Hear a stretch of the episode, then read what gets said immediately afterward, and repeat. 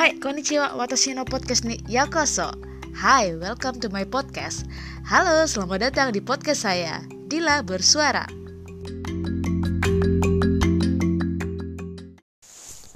Halo semuanya, selamat datang lagi di Dila Bersuara. Udah lama gak update dan uh, ya saat ini saya sedang leyeh-leyeh. Wow, ternyata udah jam 8.30 ya. Jadi waktu saya merekam ini adalah tanggal 6 Juli jam 8.30 waktu Jepang Jadi ini adalah hari kedua setelah saya menerima vaksin. Saya lagi mantau-mantau nih badan saya kondisinya seperti apa apakah baik atau tidak. Ya back backward uh, ke hari sebelumnya. Jadi kemarin saya baru saja mendapatkan vaksin pertama saya. Uh, vaksin yang diinjekkan ke badan saya adalah vaksin Takeda Moderna mungkin kalian juga udah pada tahu kalau Moderna itu adalah sejenis vaksin mRNA. Dan ya saya mendapatkan itu karena vaksin tersebut karena saya merupakan uh, salah satu sivitas akademia kampus. Saya bekerja di kampus jadi saya dapat uh, kesempatan untuk divaksin. Jadi vaksin ini ada dua tahap. Saya baru aja dapat tahap pertama. Tahap keduanya nanti bulan Agustus mungkin sekitar tanggal 10 atau tanggal 11 nah untuk mendapatkan vaksin ini sebenarnya di Jepang ada dua tahap nih. Yang pertama adalah kalian mendapatkan kupon dari pemerintah. Kupon ini akan sampai di alamat di alamat kalian atau kalian bisa menggunakan uh, kupon yang dari kampus. Nah, kalau saya sih kupon dari pemerintah Jepang belum sampai di rumah, makanya ya kebetulan aja saya juga apply di bagian kampus. Karena kan kalau misalnya saya ambil vaksin yang dari kampus, jadi kalau saya mau libur kerja ya ya ya terhitung ya karena ini bagian dari pekerjaan jadi gaji nggak dipotong seperti itu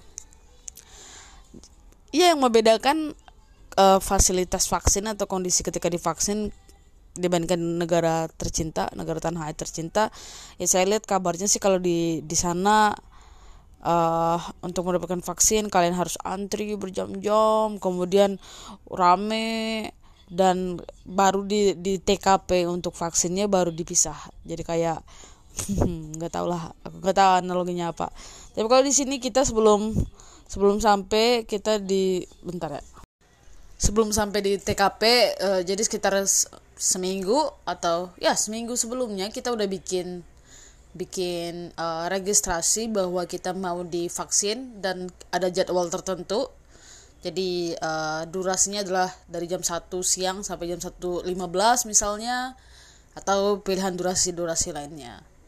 Jadi uh, jelas ya dalam waktu tertentu itu bakal ada berapa orang yang datang ya jadi pihak kampus tahu dan harusnya Indonesia bukan bisa bikin sistem kayak gitu ya ya kalau susah bikin website sendiri kan bisa bikin bisa bikin Google Doc daripada harus datang daftar nggak tahu siapa siapa aja gitu kan.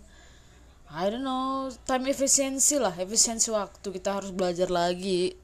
Kalau nggak dari Jepang ya dari Singapura misalnya seperti itu jadi setelah setelah daftar via online bakal dapat email kita uh, apa email konfirmasi bahwa kita akan divaksinasi pada hari dan jadwal tersebut yang telah kita pilih. Kemudian di hari H kita datang kita bawa kupon kita bawa uh, asuransi asuransi kartu asuransi kesehatan kita bawa student ID card atau uh, staff ID card uh, ya terus bawa apa bawa form yang udah kita isi tentang kondisi kita hari itu misalnya uh, apa temperatur badan kita berapa atau ada gejala-gejala sakit apa seperti itu. Dan ketika semuanya udah diperiksa kita tinggal uh, masuk ke ruangan sebelum ke ruangan tunggu sekitar ya beberapa menit. Kemudian uh, di ruangan tunggu uh, setelah tiba waktu kita untuk divaksinasi kita disuruh uh, ambil kartu dan kemudian konsultasi ke dokter tentang keadaan kita. Bagi bagi kalian yang mau konsultasi kalau saya kebetulan uh, konsultasi ke dokter karena uh, hari minggu dan hari sebelumnya saya ngerasa badan agak kurang enak. Dan ya ternyata kata dokter ya nggak apa-apa kok baik-baik aja. Ya emang karena kalau dari segi dari segi temperatur badan saya sebelum divaksin ya baik-baik aja gitu. Dan ketika saya pusing kepala juga juga nggak ini nggak nggak ada demam. Temperatur badan saya di bawah 37,5 derajat celcius.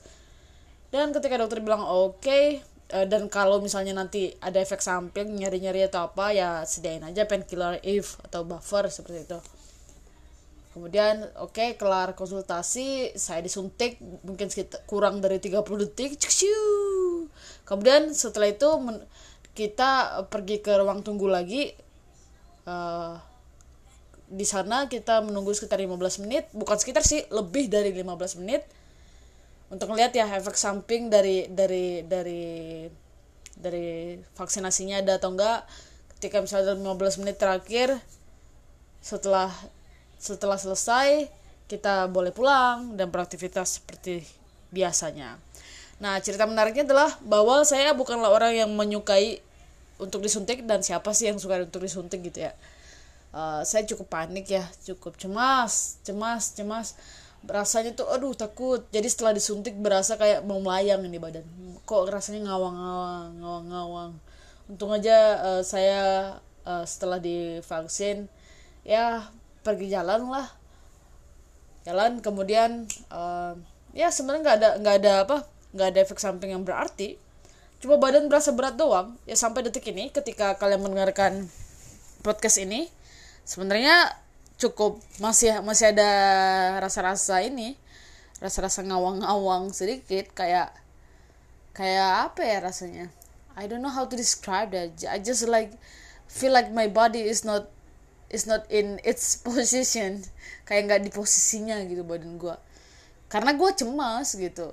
Orang lain baik-baik aja dan setelah di saya barusan cek lagi temperatur badan ya nggak apa-apa. Masih 36,5 derajat celcius.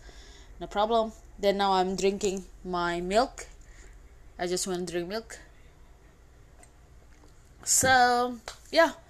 I will update again the story after I got the second injection in August. Maybe sekitar tanggal 10 atau tanggal 11 katanya sih uh, vaksin tahap kedua bulan Agustus nanti itu yang yang yang parah. Dari data yang saya baca ada 59% uh, orang yang mendapatkan gejala gejala apa ya namanya? Mendapatkan uh, temperatur badan yang lebih tinggi. Lebih tinggi ini dengan dengan uh, threshold 36, 37,5 derajat celcius ya lebih dari dari threshold itu. Jadi dikatakan lebih tinggi daripada seharusnya. Ya untuk saat ini sih efek samping yang saya rasakan ya hanya sakit di lengan kiri karena saya disuntik di lengan kiri dan semua orang saya tanyakan yang mendapatkan vaksinasi kemarin juga sama nyeri di bagian yang disuntik. Tapi katanya sih uh, setelah tiga hari kemudian bakal bakal normal lagi. Ya I hope I hope everything gonna be alright. Okay please stay di di rumah kalian. Jangan sih. Ya beraktivitaslah sesuai yang yang seharusnya. Tapi tetap patuhi protokol kesehatan. Ya emang sih kadang pemerintah sana cukup ngaur tapi rakyatnya juga ngaur kalian sama-sama ngaur kalau kalau misalnya ada yang protes tentang ih kok ada sih yang curang pergi ke luar negeri untuk wisata vaksin yeah it's gonna be another topic. I don't know. Will i talk about that? Will i will i give my perception about that? I i don't know. Okay see you